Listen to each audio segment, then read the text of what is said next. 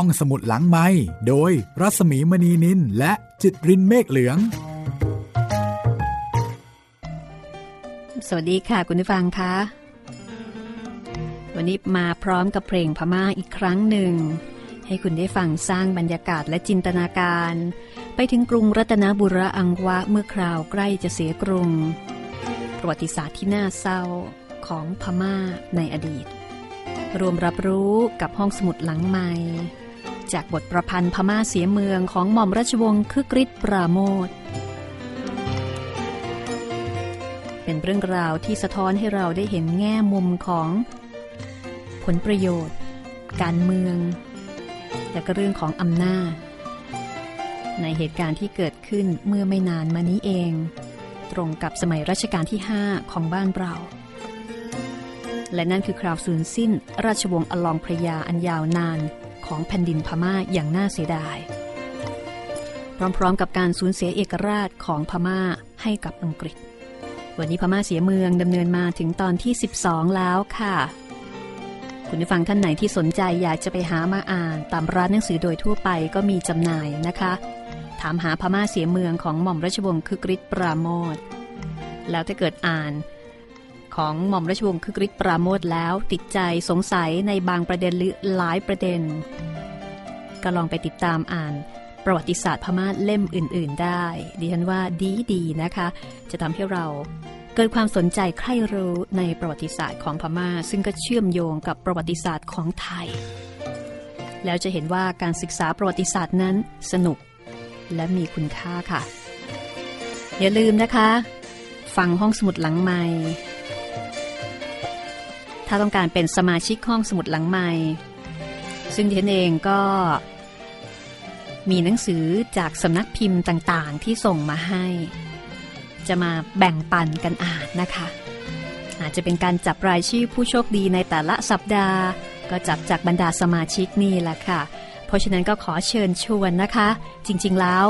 อยากรู้จัก ว่าผู้ฟังห้องสมุดหลังใหม่เป็นใครกันบ้าง และที่สำคัญฟังรายการห้องสมุดหลังใหม่ทางช่องทางไหน ฟังสด ฟังย้อนหลัง หรือดาวน์โหลดมาฟัง หรือฟังผ่านสมาร์ทโฟน ฟังผ่านดาวเทียม บอกกล่าวกันมานิดหนึ่งนะคะ ว่าเป็นใครอยู่ที่ไหน ฟังรายการด้วยช่องทางใด แล้วส่งไปรษณียบัตรหรือจดหมายมาที่ สถานีวิทยุไทย PBS ออนไลน์ สตูดิโอวิทยุอาคารบีชั้นหนึ่งเลขที่ 145 ถนนวิภาวดีรังสิตแขวงตลาดบางเขน เขตหลักสี่กรุงเทพ 10210 ค่ะ มาติดตามตอนที่ 12 ช่วงที่ 1 กันต่อเลยนะคะว่า เมื่อเลขานุการข้าหลวงใหญ่ในอังกฤษส่งจดหมายมา ราวกับว่าพม่าตกเป็นเมืองขึ้นของอังกฤษเรียบร้อยแล้ว โดยข้อความบังคับต่างๆ นานา กิมบุญมินกี้ เสนาบดี เสนอให้ยอมรับข้อเสนอ เพราะมองไม่เห็นทางเลือกทางรอด นอกจากยอมไปก่อนแล้วก็ค่อยผ่อนผัน ในภายหลัง ก็น่าจะเป็นเทาความรุนแรงได้ แต่พระเจ้าสีปอพระนางสุพยรัตและพระนางอเลนันดอไม่เห็นด้วย และพร้อมที่จะประกาศสงครามอย่างเต็มที่ เหตุการณ์ตึงเครียดนี้ จะเป็นอย่างไรต่อไปติดตามได้จากพม่าเสียเมืองตอนที่ 12 ช่วงที่หนึ่งค่ะ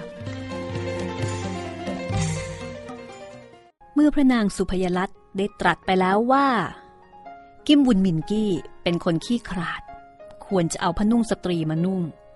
พระเจ้าสีป่อก็ไม่ได้สนใจฟังกิมบุญมินกี้อีกต่อไป ทรงฟังแต่แตงดาหมิ่นกี้ เจ้ากรมเรือนหลวง และขุนนางทั้งปวงที่ขออาสารบกับอังกฤษแต่ฝ่ายเดียว พระเจ้าสีป่อให้เสนาบดี ร่างสุภาอักษรตอบหนังสือของอังกฤษไม่ยอมรับข้อเสนอหรือเงื่อนไขใด ๆ ทั้งสิ้น สุภาอักษรเสนาบดีนั้นมีความว่า เสนาบดีกรุงรัตนบุรีอังวะ ได้ประชุมกันพิจารณาหนังสือที่อังกฤษส่งมานั้นโดยละเอียดถี่ถ้วนแล้ว เห็นพ้องต้องกันให้ตอบเป็นข้อๆดังต่อไปนี้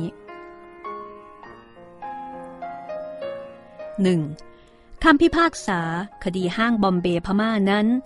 ซาลาลูกคุณหลุดดอ มีได้พิพากษาไปตามใจ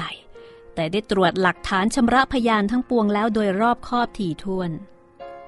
เมื่อเห็นว่าจำเลยเป็นห้างของอังกฤษ ก็ได้นำบัญชีไม้ของห้างนั้นเองมาตรวจสอบด้วย เมื่อได้ความตรงกันแล้วจึงได้พิพากษาคดีไปตามบทพระอัยการ หาได้อาทันฉันทาเข้าข้างฝ่ายหนึ่งฝ่ายใดไม่ 2. เงินจำนวนค่าปรับตามคำพิพากษานั้น เสนาบดีได้นำความขึ้นกราบบังคมทูลแล้วทรงพระมหากรุณาต่อห้างบอมเบย์พม่า เห็นว่าจะต้องเสียเงินมาก อาจทำให้ทำงานติดขัดล่าช้าต่อไป เนื่องด้วยห้างบอมเบย์พม่า ได้เคยทำป่าเมืองตองอูมาโดยเรียบร้อย และได้ทูลกล้าวทูลกระหม่อม ถวายเงินค่าภาคหลวงและภาษีอากรมาแล้วถูกต้องครบถ้วน จึงมีพระราชดำรัสสั่งว่า หากห้างบอมเบย์พม่า จะทูลกล้าวทูลกระหม่อม ถวายดีกาขึ้นมาในเรื่องนี้ ก็จะทรงพระกรุณาลดหย่อนค่าปรับให้ตามควรมิให้เป็นที่เดือดร้อน 3. การที่อังกฤษขอตั้งทูตหรือตัวแทนมาประจำอยู่ที่กรุงมันเดเลนั้น แต่ก่อนอังกฤษก็เคยมีตัวแทนมาประจำอยู่แล้ว ทางฝ่ายกรุงอังวะก็ต้อนรับเลี้ยงดูแต่โดยดีตามทางพระราชมัยตรี มีได้กระทำใด ๆ ให้เป็นที่เดือดร้อนรำคาญแต่อังกฤษถอนตัวแทนนั้นไปเอง หากฝ่ายอังกฤษประสงค์จะตั้งตัวแทนขึ้นใหม่ ก็จงทำเถิด ทางกรุงอังวะจะรับรองติดต่อด้วยตามราชประเพณีกรุงอังวะเหมือนอย่างที่ได้เคยทำมาแต่ก่อน 4. เรื่องทางพระราชมัยตรีของกรุงอังวะกับนานาประเทศนั้น เสนาบดีกรุงอังวะขอแจ้งให้ข้าหลวงใหญ่อังกฤษทราบว่า การพระราชมัยตรีของราชอาณาจักรอันทรงไว้ซึ่งอิสระภาพนั้น ย่อมดำเนินไปตามพระราชประเพณีและพระราชกำหนดกฎหมาย หาจำต้องปรึกษาผู้ใดหรือขอความเห็นชอบจากผู้ใดไม่ กรุงอังวะก็ได้เจริญทางพระราชมัยตรีไว้กับนานาประเทศ เช่นอังกฤษ เช่นฝรั่งเศส อิตาลี และเยอรมัน ประเทศต่างๆ เหล่านี้ก็เห็นชอบด้วยกับราชประเพณีกรุงอังวะ หามีผู้ใดขัดขืน หรือเข้ามาสั่งการอย่างใดไม่ หากทางอังกฤษ ประสงค์จะเจริญทางพระราชมัยตรีกับกรุงอังวะแล้ว ขอให้อังกฤษปฏิบัติตามเยี่ยงอย่างประเทศอื่น ๆ ที่ออกนามมาแล้วนี้เถิด อย่าได้ร้อนใจดิ้นรนไปเลย นี่คือ พระราชสารถึงอังกฤษนะคะ ทีนี้พอส่งสุภาอักษรเสนาบดีกลับไปยังเมืองย่างกุ้งกับเรือแอชลีย์อีเดนแล้ว พระเจ้าสีปอก็โปรดให้มีพระบรมราชองค์การขึ้นฉบับหนึ่ง แล้วก็ให้ตีค้องร้องเปล่าประกาศไปทั่วพระราชอาณาจักร ที่ว่าตีค้องร้องเปล่าในที่นี้ จริงๆเลยนะคะ ไม่ได้เป็นแค่สำนวน เพราะว่าการประกาศพระบรมราชโองการในพม่าขณะนั้นยังต้องส่งคนออกเที่ยวเดินตีค้อง แล้วก็อ่านประกาศเปิงเปิงไปในที่ต่างๆ พระบรมราชโองการที่มีการตีค้องร้องเปล่าให้ชาวบ้านได้ฟังนั้นมีข้อความดังนี้ค่ะ มีพระบรมราชองค์การเหนือกล้าวเหนือกระหม่อม มายังเจ้าเมืองกรมการจังหวัดและกำนันผู้ใหญ่บ้านทั้งปวง ตลอดจน นายกกองมา้า ผู้พิพากษาตุลาการ พัสดีเรือนจำ เจ้าภาษีนายอากร เจ้าพนักงานเหมืองแร่และป่าไม้ และบรรดาข้าทุนละอองทุลีพระบาท อาณาประชาราชบรรดาที่อยู่ในพระราชอาณาจักร โดยฝรั่งนอกศาสนาชาติอังกฤษ ได้มีใจกำเริบบังอาจกราบบังคมทูล ให้ทรงกระทำการหลายอย่างต่างประการด้วยความประสงค์ที่จะทำลายพระบวรพุทธศาสนาละเมิดพระราชประเพณีทั้งปวง และดูหมิ่นพระบรมเดชานุภาพ และยังได้กระทำการอุกอาจ ตระเตรียมการประดุดว่าจะมาทำสงครามกับกรุงรัตนบุรีอังวะ บัดนี้ได้โปรดกล้าโปรดกระหม่อม ให้เสนาบดีมีสุภาอักษรตอบไปแล้วตามธรรมเนียมพระมหานครทั้งหลายในโลก ด้วยถ้อยคำอันเที่ยงตรง ถ้าหากว่าฝรั่งนอกศาสนายังมิเชื่อฟัง บางอาจดื้อดึงด้วยโมหะจริต และยกทัพมารุกรานพระราชอาณาเขต พระบาทสมเด็จพระเจ้าอยู่หัวผู้ทรงรักษาพระบวรพุทธศาสนาและพระราชสีมาอาณาจักรนี้ ก็จะได้เสด็จพระราชดำเนินญาตราทัพหลวง พร้อมด้วยเสนามาตราชบริพารแม่ทัพนายกอง และไพรพลทั้งปวงเป็นหมวดหมู่จตุรงคเสนาอันมีกองทหารราบทหารม้าทหารปืนใหญ่และทหารช้าง ออกไปสู้รบกับอริราชศัตรูทั้งทางบกและทางเรือ และจะทรงทำลายฝรั่งนอกศาสนาให้พินาศไปด้วยกำลังแสนยานุภาพ ทั้งจะได้เข้ายึดเอาเขตแคว้นของฝรั่งกลับคืนมา ขอให้บรรดาข้าทูลละอองธุลีพระบาท และอาณาประชาราชทั้งปวง จงตั้งอยู่ในความสงบ อย่าตื่นเต้นตระหนกตกใจในการสงครามกับฝรั่ง และอย่าพากันหนีทิ้งถิ่นฐานบ้านช่องเป็นอันขาด แต่ให้ปฏิบัติหน้าที่ราชการและประกอบการงานต่างๆ ไปตามเคย ให้ราชการหัวเมืองทั้งปวง จงระมัดระวังคอยกวดขัน มีให้โจรผู้ร้ายในท้องที่ของตน ในราชการสงครามครั้งนี้ ได้โปรดเกล้าโปรดกระหม่อม สั่งมิให้กะเกณฑ์ทหารหัวเมืองดังที่เคยมา แต่จะได้ใช้ทหารประจำพระนครออกไปรบพุ่งทำลายและยึดเอาบ้านเมืองของข้าศึก บรรดาข้าราชการหัวเมือง จงอย่าได้กะเกณฑ์รัษฎรผู้ใดที่มิได้สมัครใจ เอาตัวมาเป็นทหารเป็นอันขาด อันการรักษาพระประวรพุทธศาสนา รักษาเกียรติยศของบ้านเมือง และรักษาประโยชน์ของบ้านเมืองนั้น ย่อมเกิดประโยชน์สามประการคือ ประโยชน์แก่พระศาสนา ประโยชน์แก่พระบาทสมเด็จพระเจ้าอยู่หัว และประโยชน์แก่ตนเอง เป็นปัจจัยมากที่จะนำบุคคลไปสู่สุขติมีสวรรค์ชั้นต่างๆ เป็นต้นและพระนิพพานเป็นที่สุด ผู้ใดมีน้ำใจกล้าหาญอาสาออกทำราชการสงคราม สนองพระเดชพระคุณด้วยความสามารถ ก็จะได้รับพระราชทานบำเหน็จรางวัล และจะโปรดเกล้าโปรดกระหม่อมให้รับราชการตามความสามารถให้ข้าทูลละอองธุลีพระบาททั้งปวง คอยสอดส่องหาคนดีที่จะอาสาสมัครเข้ารับราชการ เมื่อได้ตัวแล้ว ให้ส่งรายชื่อยังกรมการจังหวัดต่างๆ เพื่อนำความกราบบังคมทูลพระกรุณา เป็นครั้งคราวไป นี่คือพระบรมราชโองการที่มีการตีค้องร้องเปล่าประกาศไปทั่วพระราชอาณาจักรในเมืองมันเดเลณขณะนั้น ขณะเดียวกัน ในกรุงมันเดเลก็มีการฝึกทหารไว้เตรียมรับ กับการสงครามอย่างเข้มแข็ง แต่การฝึกก็คงจะใช้แบบเดียวกับที่เคยใช้กันมา ในสมัยพระเจ้าฝรั่งมังค้องรบกับพระเจ้าราชาธิราช นั่นก็คือฝึกให้ทหารรำเพลงอาวุธท่าต่างๆ เข้ากับเสียงคล้องกรอง ทหารเหล่านั้นออกไปฝึกเพลงอาวุธกันอยู่ที่ชานพระนครนอกกรุงมันเดเล และคนในกรุงมันเดเลก็พากันออกไปดูกันอย่างเนืองแน่นทุกวัน ก็คือยังคงฝึกกันแบบโบราณ คนที่มีกิจธุระมากในยามนั้นเห็นจะได้แก่ช่างศัก เพราะว่าจะต้องสักเครื่องหมายกรมกอง ลงบนข้อมือของทหารใหม่ทุกคน แล้วก็จะต้องสักยันให้แก่ทหาร เพื่อคุ้มครองป้องกันคม เรียกว่าคมหอกคมดาบนะคะยังคงทำตามแบบเดิม แต่ทั้งที่มิได้มีประกาศ ว่าคือได้มีประกาศไปว่าจะไม่เกณฑ์รัษฎรมาเป็นทหาร คือประกาศไปอย่างชัดเจน แต่พอเอาเข้าจริง ๆ ก็มีการเกณฑ์รัษฎรจำนวนมากจากหัวเมืองต่างๆ ส่งเข้ามายังกรุงมันเดเลงครอบครัวรัษฎรทุกครอบครัวต้องส่งทหารให้ทางราชการสองคน พร้อมด้วยอาวุธและสเสบียงติดตัว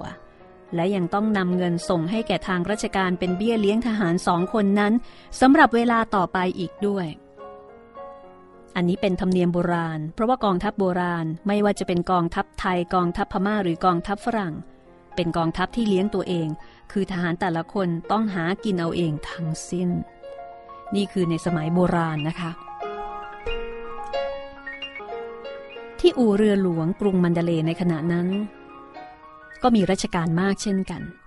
เรือหลวงพม่าในสมัยนั้น มีเรือกลไฟเล็กๆ อยู่สองสามลำ ติดปืนใหญ่ขนาดย่อม เรือส่วนใหญ่นั้นเป็นเรือลบประเภทเรือยาว มีฝีพายติดอาวุธ และใช้ฝีพายนั่นเองเป็นพลรบ เรือกลไฟหลวงนั้นออกจะเก่าแก่และชำรุดอยู่ทุกลำ ใช้ทำการรบจริงจังก็ไม่ได้ เพราะว่าแต่แรกซื้อมาเล่นมิได้ซื้อมารบ ส่วนเรือพายทั้งปวงนั้น ซ่อมไว้เมื่อแห่พระเจ้าสีปอเสด็จเลียบพระนครทางชนละมาก ยังใช้การได้ดีอยู่แต่ก็ดีสำหรับแห่มิใช่สำหรับไปรบกับอังกฤษ พระเจ้าสีปอโปรดให้ในช่างอิตาลีที่ชื่อโมลินารีเป็นแม่กองซ่อมเรือรบทั้งปวง นายโมลินารีก็ได้แต่ซ่อมไปตามเพลง แล้วก็กราบบังคมทูลรายงานว่าเรือรบทั้งปวงนั้นพร้อมที่จะใช้ราชการได้แล้ว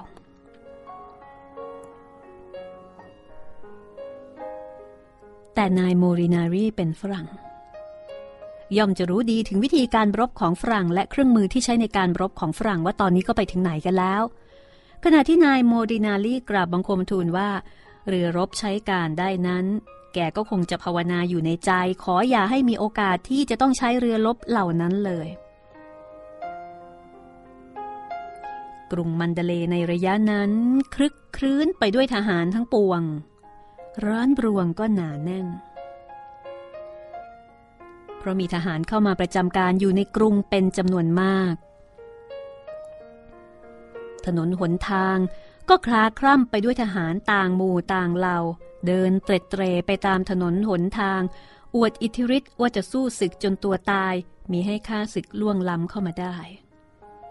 บางก็คุยว่าจะห้ามหันฆ่าฟันฝรั่งให้สาแก่ใจ บางก็เมาไม้เที่ยวเกะกะระรานชาวบ้าน ผู้หญิงกรุงมันเดเลในระยะนั้น ที่ตั้งท้องขึ้นมาโดยหาสามีมิได้นั้น ว่ากันว่ามีมากนัก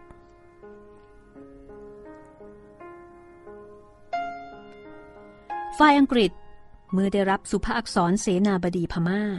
ก็สั่งให้เตรียมการสงครามทันที เพราะว่า ชัดเจนแล้ว พม่าไม่ยอม พม่าจะสู้ ทหารฝรั่งและทหารอินเดียที่มาประจำอยู่ที่เมืองย่างกุ้งนั้น เมื่อมาอยู่เฉยๆนานเข้าก็เบื่อหน่าย อยากทำสงครามอยู่ทุกคน พอได้ข่าวว่าจะได้รบกับพม่าก็พากันดีใจ จะได้มีงานทำที่แน่ๆรู้อยู่แล้วว่ารบยังไงก็ชนะ ต่างคนต่างเตรียมตัวที่จะออกรบ ทหารอังกฤษพากันยกแก้วเบียร์ขึ้นดื่มถวายพระพรคิงสีปอและควีนซุปเพรต ซุปเพรดนี่เป็นสำเนียงที่ทหารฝรั่งเรียกพระนามของพระนางสุพยลัตแปลเป็นไทยว่าพระนางชามแกง ทั้งนี้เพราะทหารทุกคนรู้ว่า ถ้าหากพระเจ้าสีป่อ และพระนางสุพยลัตมิได้เสวยราช อยู่ณกรุงอังวะในขณะนั้น บางทีตนและพวกพ้องก็จะไม่มีโอกาสทำสงครามกับพม่าสมความปรารถนาซุปเพรดก็มาจากสุพยลัต ก็เป็นสำเนียงเวลาที่ฝรั่งออกเสียงสุพยรัตเร็วๆนะกลายเป็นสุเพรตแล้วก็เลยเอามาล้อเล่นกัน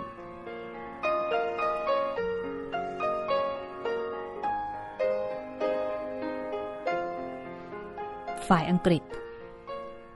เมื่อได้ยื่นคำขาดขึ้นไปยังกรุงมันเดเลแล้ว ก็ส่งทหารไปตั้งเตรียมพร้อมอยู่ที่เมืองเสียดเมียว ซึ่งตั้งอยู่บนฝั่งแม่น้ำอิรวดี ตรงแดนต่อแดนระหว่างพม่าใต้กับพม่าเหนือ กองทัพอังกฤษมีพลตรีเพรนเดอร์กาสต์เป็นแม่ทัพนายพลผู้นี้เคยผ่านการรบมาในอินเดีย เมื่อชาวอังกฤษเเมื่อชาวอินเดียนะคะลุกขึ้นต่อสู้อังกฤษ และเป็นนายทหารในกองทัพอังกฤษที่เมืองมัตตุราช และนอกจากนั้นก็ยังมีพันโทสเลเดน ผู้ซึ่งเคยอยู่ที่กรุงมันเดเล ในรัชกาลของพระเจ้ามินดุงติดไปในกองทัพด้วย ในฐานะล่ามและผู้รู้เรื่องพมา่า กองทัพอังกฤษนั้นพร้อมอยู่แล้วที่จะยกขึ้นไปกรุงมันเดเลในทันทีที่พระเจ้าสีปอ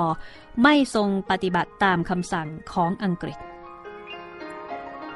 ทหารในกองทัพนั้นมีทหารราบสามกองพล ในกองพันต่างๆ นั้นก็มีทั้งทหารอังกฤษและทหารอินเดียคระกันไป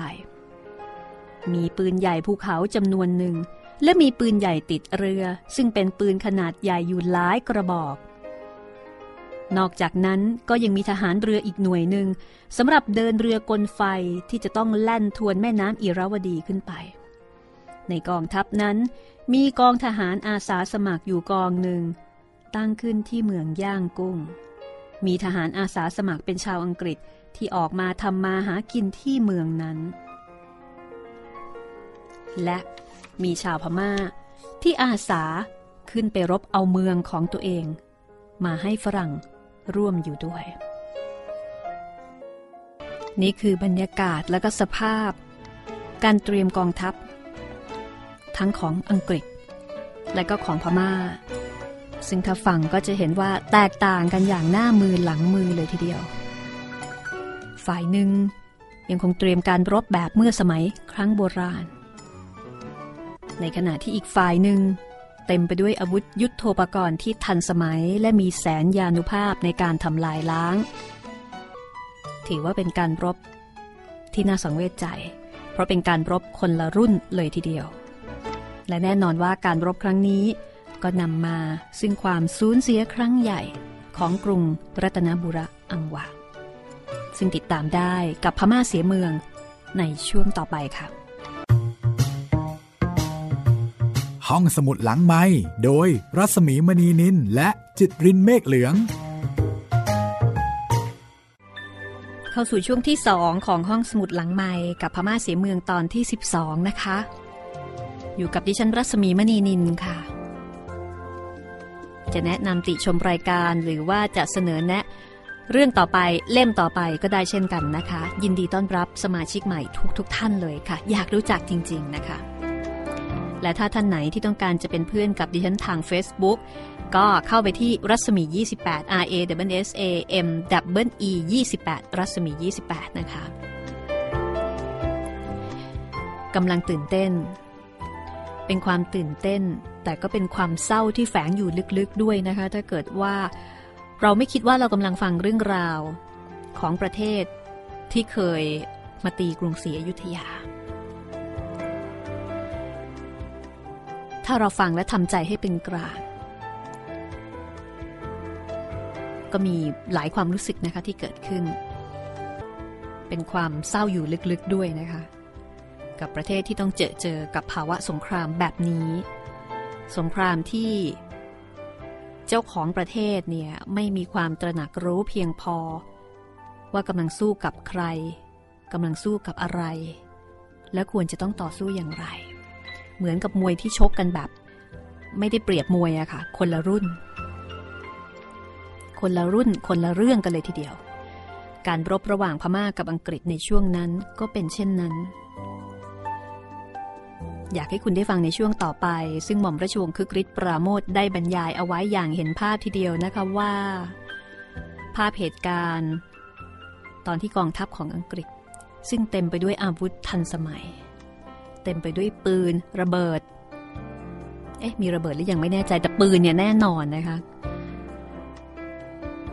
ขณะเดียวกัน พมา่า พม่ายังคงจัดทัพตามตำรับพี่ชายสงครามแบบเดิมอะค่ะ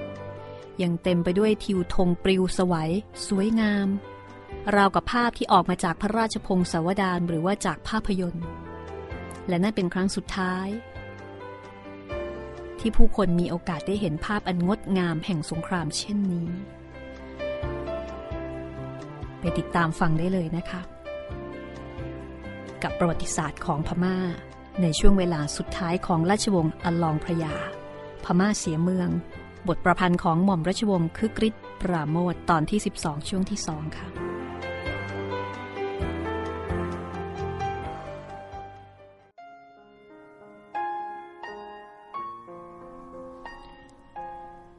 เมื่อวันที่ 14 พฤศจิกายน หลังจากที่ข้าหลวงใหญ่อังกฤษ ได้รับสุภาพสอนเสนาบดีกรุงอังวะแล้ว เหตุการณ์แรกในการรบก็เกิดขึ้น กองทัพอังกฤษได้ข่าวว่า เรือกลไฟพม่ามาแล่นขึ้นล่องอยู่แถวแดนต่อแดนกระส่งเรือลบหลวงอังกฤษชื่ออีราวดี และเรือกลไฟบรรทุกทหารอีกลำหนึ่งขึ้นไปดู พอไปถึงก็เห็นว่าเรือกลไฟพม่านั้น จูงแพขนานมาแพหนึ่ง ในแพนั้นใช้ไม้สุงเสียมปลายให้แหลมปักเอาไว้เต็ม บนเรือไฟที่จูงแพขนานนั้น มีนายช่างอิตาลีชื่อโคโมโตอยู่ด้วยนายช่างอิตาลีกำลังจะปิดแม่น้ำอิราวดี ด้วยวิธีเอาแพที่มีซุงปลายแหลมนั้น ปักจมลงในแม่น้ำแล้วทิ้งเอาไว้ให้เป็นขวากขวางแม่น้ำหากเรือรบอังกฤษแล่นขึ้นไปโดยไม่รู้ตัว ก็จะถูกขวากใต้น้ำนั้นต่ำเอาท้องเรือทะลุถึงจมเป็นแน่นอน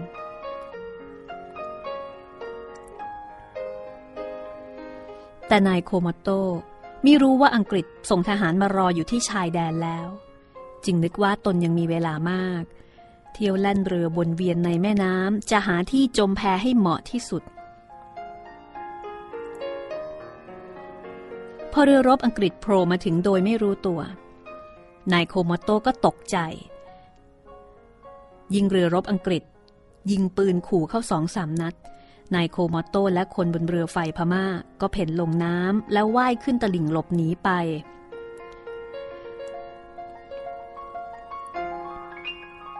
เรือรบพม่าและแพนั้น ก็ถูกส่งลงมายังเมืองเสียดเมียว ซึ่งเป็นฐานทัพชั่วคราวของอังกฤษ แต่เรือไฟพม่านั้น ยังชักธงนกยูงของพม่าอยู่ ไม่มีใครชักลงทำเอาทหารอังกฤษที่ฐานทัพตื่นเต้นเตรียมสู้กันอยู่พักใหญ่ เพราะนึกว่าพม่าจะเข้าโจมตีฐานทัพก่อน แต่อังกฤษที่อยู่ในเรือพม่าที่ถูกจับได้รู้ตัวทัน จึงรีบไปชักธงพม่าลง แล้วชักธงอังกฤษขึ้น มิฉะนั้นก็คงถูกทหารบนฝั่ง เอาปืนใหญ่ยิงจมไปเหมือนกัน ในโคโมโตนั้นหนีไปแต่ตัว ทิ้งแผนผังการป้องกันอินะแม่น้ำอิรวดีเอาไว้ทุกอย่าง ตลอดจนรายละเอียดเกี่ยวกับที่ตั้งทหารของพระเจ้าสีป่อ และจำนวนทหารตามที่ตั้งแต่ละแห่ง เอกสารเหล่านั้นเป็นประโยชน์ต่ออังกฤษมากทีเดียวนายพลตรีเพรนเดกาสได้รับคำสั่งให้ยกทัพขึ้นไปยึดเอาเมืองมันเดเล โดยให้เสียเลือดเนื้อและชีวิตทหารน้อยที่สุด ถ้าหากว่าจะปฏิบัติตามคำสั่งนั้นให้ได้ ก็จะต้องรีบยกขึ้นไป ให้ถึงกรุงมันเดเลโดยเร็ว ก่อนที่พม่าจะตั้งรับได้ทัน แต่ในพลเพรนเดกาสและนายทหารตลอดจนไพร่พลในกองทัพ คงจะไม่ได้นึกหรือคาดฝันในตอนนั้นว่าจะยกขึ้นไปยึดเอากรุงมันเดเลได้เร็ว ขนาดที่ทำได้ในเวลาต่อมา ทัพอังกฤษนั้นต้องยกขึ้นไปทางเรือ คือทางแม่น้ำอิราวดีแต่ทางเดียว และก่อนจะถึงกรุงมันเดเลก็จะต้องผ่านเมืองมินลา ซึ่งเป็นเมืองด่าน และเป็นหัวเมืองใหญ่มีเจ้าเมืองปกครอง มีค่ายคูประตูหอรบแข็งแรง เมืองมินเหล่านั้นตั้งอยู่บนฝั่งขวาของแม่น้ำอิราวดี ตรงหน้าเมืองบนอีกฝั่งหนึ่งของแม่น้ำมีป้อม ชื่อป้อมกอยยองเขมียว ตั้งอยู่บนเนิน ทั้งตัวเมืองและป้อมอยู่ในชัยภูมิที่จะกีดขวางมิให้ข้าศึกผ่านแม่น้ำอิราวดีขึ้นไปได้ง่าย ๆ แม่ทัพอังกฤษจึงถือว่า เมืองมินลาเป็นจุดยุทธศาสตร์อันสำคัญ หากตีเมืองนั้นได้แล้วก็เท่ากับว่าได้กรุงมันเดเล วันที่ 15 พฤศจิกายน กองทัพอังกฤษ ก็ยกเข้าไปในเขตของกรุงอังวะโดยทางเรือ รุ่งขึ้นอีกวันหนึ่งก็ต้องยิงต่อสู้กับพม่าที่ตั้งค่ายรายขึ้นไปตามลำแม่น้ำแต่เมื่อถูกปืนใหญ่ของอังกฤษเข้า พม่าในค่ายเหล่านั้นก็ไม่ได้คิดสู้รบจริงจังพากันแตกหนีไปสิ้น รุ่งขึ้นอีกวันหนึ่ง กองทัพอังกฤษก็ยกขึ้นไปถึงเมืองมินลา แม่ทัพอังกฤษ ก็ให้ยกพลขึ้นบก ทั้งสองฝากฝั่งแม่น้ำอิราวดี ขณะนั้น ฝนตกลงมาอย่างหนักแล้วก็หายทำให้ภูมิประเทศซึ่งเป็นป่ารกสองฝั่งแม่น้ำเฉอะแฉะและก็ร้อนอบอ้าวยิ่งนัก แต่ทหารอังกฤษก็บุกป่าใกล้เมืองมินลาและป้อมกอยยองขเมียว อย่างไม่ท้อถอย อังกฤษได้ใช้ปืนเรือระดมยิงไปที่ป้อมทำให้เสียหายมาก ป้อมกอยยองขมียวก็พยายามยิงปืนใหญ่โต้ตอบ ถ้าที่ป้อมนั้นมีปืนอย่างเดียวกับอังกฤษ ปืนบนป้อมก็อาจจะจมเรือรบ และแพขนานของอังกฤษได้มาก เพราะว่าป้อมตั้งอยู่บนที่สูง สามารถจะเห็นค่าศึกได้ถนัด แต่ปืนที่ป้อมเป็นปืนแบบโบราณ สมัยที่พม่ารบกับกรุงศรีอยุธยา และอาจจะเป็นปืนใหญ่ที่ขนเอาไปจากกรุงศรีอยุธยาด้วยซ้ำไป ปืนใหญ่พม่าจึงยิงได้ไม่ไกล และทำอะไรกับเรือแพของข้าศึกไม่ได้เลยทางฝั่งซ้ายแม่น้ำอิราวดีนั้น เมื่อทหารอังกฤษขึ้นไปถึงป้อมกอยยองเขมียว ก็ปรากฏว่าทหารพม่าที่รักษาป้อมได้หนีไปเสียแล้ว อังกฤษจึงยึดป้อมได้โดยง่าย แต่ทางฝั่งขวาใต้เมืองมิลลาลงมานั้น พม่าได้ต่อสู้อยู่อย่างแข็งขัน คอยดักยิงอังกฤษในป่าทุกระยะ กองทัพอังกฤษจึงยกขึ้นไปได้ช้า แต่ก็ยกเข้าไปจนถึงชานเมืองจนได้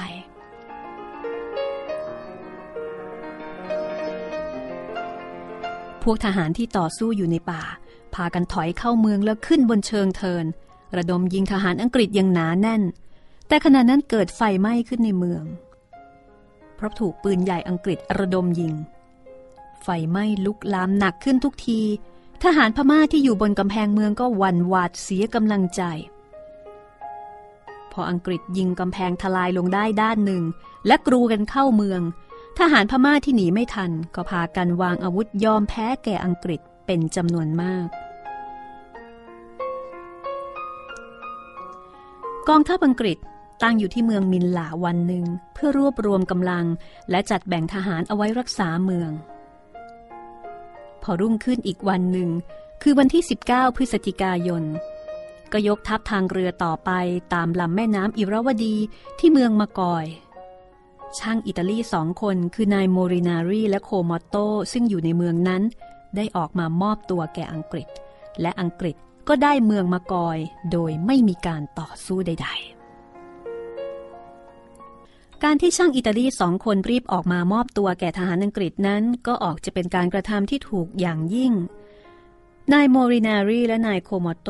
อยู่กรุงอังวะมานาน พอที่จะรู้ประเพณีดี ความจริงนายช่างทั้งสองจะหลบหนีเล็ดลอดไปยังกรุงมันเดเลก็คงพอจะทำได้ แต่ถ้าไปถึงกรุงมันเดเลแล้วก็อาจจะต้องโทษฐานหนีตาทับ ถูกตัดหัวเอาง่ายๆ นายช่างอิตาลีสองคนจึงตัดสินใจวิ่งเข้าหาอังกฤษ ซึ่งปลอดภัยมากกว่า อย่างน้อยก็เป็นฝรั่งเหมือนกัน ศัตรูสำคัญของกองทัพอังกฤษ ซึ่งยกขึ้นไปตีกรุงมันเดเลในตอนนั้นปรากฏว่าไม่ใช่กองทัพพมา่า แต่เป็นแม่น้ำอิราวดีนั่นเอง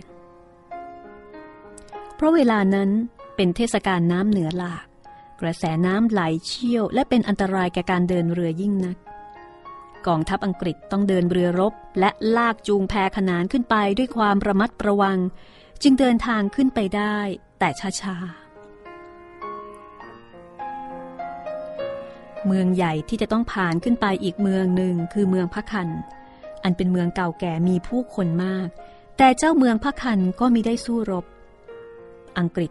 ยึดเอาเมืองได้แล้ว ก็ยกทัพต่อไปยังเมืองยองคู ที่เมืองยองคูนั้น พม่าเอาปืนใหญ่ขึ้นไปตั้งระดมยิงอังกฤษอยู่บนหน้าผาสูงริมน้ำแต่อังกฤษก็ใช้ปืนใหญ่จากแพยิงขึ้นไปบนที่ตั้งปืนใหญ่ของพมา่า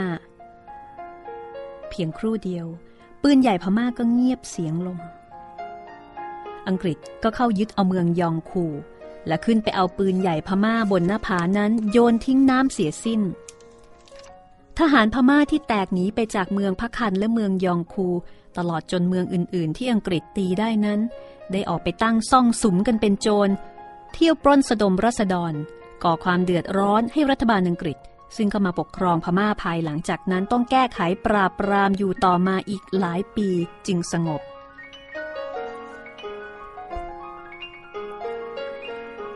วันที่ 24 พฤศจิกายน เป็นวันสงบ ไม่มีการรบพุ่ง เจ้ากรมเรือหลวงซึ่งเป็นแม่ทัพหน้า ยกจากกรุงอังวะลงมารบกับอังกฤษ ได้ส่งโทรเลข ไปกราบบังคมทูลพระเจ้าสีป่อว่า กองทัพพม่าได้ตีกองทัพอังกฤษแตกพ่ายยับเยินไป ความจริงจะว่าเจ้ากรมเรือหลวง กราบบังคมทูลเป็นเท็จ ก็เห็นจะมิใช่ ท่านแม่ทัพหน้าของพม่า ถือว่าการที่ปล่อยให้อังกฤษยกทัพขึ้นมาโดยสะดวกนั้น เป็นกลศึกอันลึกซึ้ง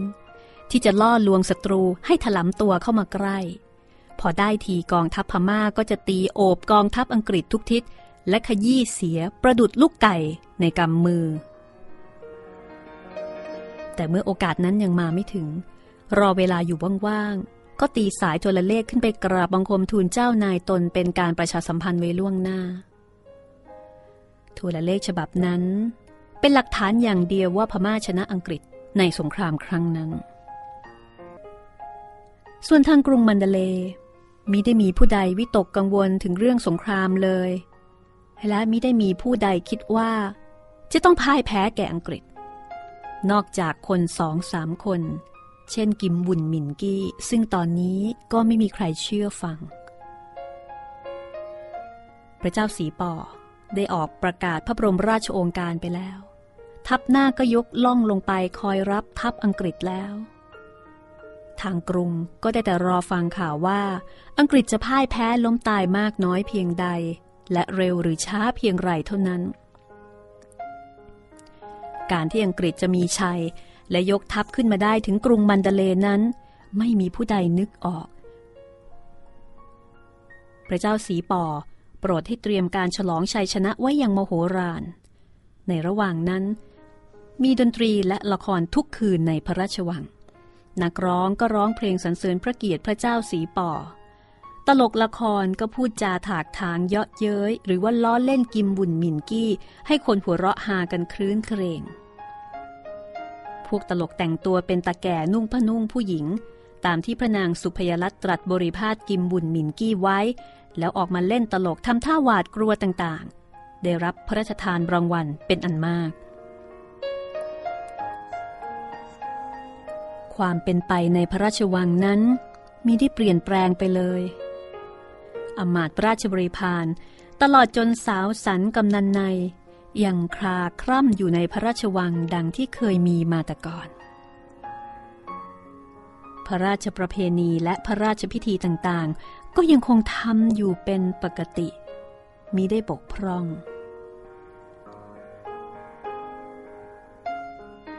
พระบรมมหาราชวังที่กรุงศรีอยุธยาขณะพม่าล้อมเมืองอยู่ ก็คงจะเป็นไปเช่นนี้ เพราะไม่เชื่อและไม่นึกว่าข้าศึกจะเข้าเมืองได้ แต่ที่พระราชวังกรุงมันเดเลนั้น ถ้าใครสังเกตก็คงจะเห็นว่าพวกฝรั่งและชาวต่างประเทศที่เคยเข้าวังหน้าหนาแน่นนั้น บางตาลงไป จนเกือบจะไม่มีใครมาเลย บางคนก็ออกจากกรุงมันเดเลไปอยู่เสียที่อื่น บางคนก็อยู่แต่ในบ้านของตน ไม่คิดที่จะเข้าเฝ้า หรือไปมาหาสู่กับเจ้านายขุนนางพม่าดังที่เคยมาแต่ก่อน ทุกคนพยายามระวังตัวมิให้เห็นว่า ตนสนิทชิดเชื้อกับทางฝ่ายพม่ามากนัก เมื่อกองทัพอังกฤษมาถึงเมืองบันดาเลจะได้แก้ตัวได้ง่าย เมื่อเจ้าพนักงานอ่านโทรเลขจากเจ้ากรมเรือหลวง ว่ามีชัยต่ออังกฤษ ถวายพระเจ้าสีปอดและพระนางสุพยรัตเมื่อเสด็จออกขุนนางในท้องพระโรงนั้น ขุนนางก็พากันกราบบังคมทูลแสดงความยินดี และแสดงความมั่นใจในพระบารมีและพระบรมเดชานุภาพ พระนางสุภรัตขออภัยนะคะพระนางสุพยรัตก็แย้มพระส่วน และกราบบังคมทูลพระเจ้าสีปอขอพระราชทานบำเหน็จรางวัล ในฐานะที่พระองค์ได้กราบบังคมทูลสนับสนุนให้สู้กับอังกฤษตั้งแต่เริ่มแรก แล้วตรัสว่า ฝรั่งตาน้ำข้าว หรือจะมาสู้ทหารพม่าได้ พรางชำเลืองพระเนตรไม่ยังแตงดาหมินกี้ แตงดาหมินกี้ก็กราบถวายบังคม แล้วกราบบังคมทูลว่า ตนเห็นด้วยทุกประการ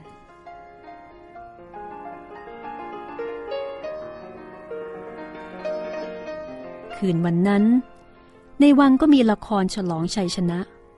เป็นการครึกครื้น ยิ่งนัก นางเอกละครแต่งเพลงร้องขึ้นใหม่ มีเนื้อเพลงกล่าวถึงความเก่งกาจกล้าหาญของกองทัพพมา่า และสรรเสริญพระเกียรติพระเจ้าสีป่อและพระนางสุพยลัตพอร้องเพลงจบลง ก็มีรับสั่งให้นางเอกละคร ครานเข้าไปรับพระราชทานรางวัลจากพระหัตถ์ นี่คือเหตุการณ์ในพระราชวังกรุงมันเดเล ซึ่งรับรู้ความเป็นจริง อันแตกต่างไปจากเหตุการณ์ที่เกิดขึ้น แต่เหตุการณ์นอกวังจะเป็นอย่างไร ต้องติดตามกันต่อ ตอนหน้าพม่าเสียเมืองตอนที่ 13 ซึ่งเป็นตอนสำคัญนะคะ ที่จะได้เห็นการญาตราทัพของกองทัพพม่า ในแบบโบราณ อย่างสง่าเต็มภาคภูมิ ตามตำรับของ คำพีพิชัยสงคราม ส่วนกองทัพอังกฤษแน่นอน มาอีกรูปแบบหนึ่งด้วยความทันสมัย และทรงไว้ซึ่งประสิทธิภาพของอาวุธสมัยใหม่ เทียบกันไม่ได้เลยแม้แต่น้อย และนี่คือรายการห้องสมุดหลังใหม่ แล้วก็ยินดีต้อนรับสำหรับสมาชิกทุกๆทท่าน วันนี้ลาคุณผู้ฟังไปก่อนค่ะ ห้องสมุดหลังไม้โดยรัสมีมณีนินและจิตรินเมฆเหลือง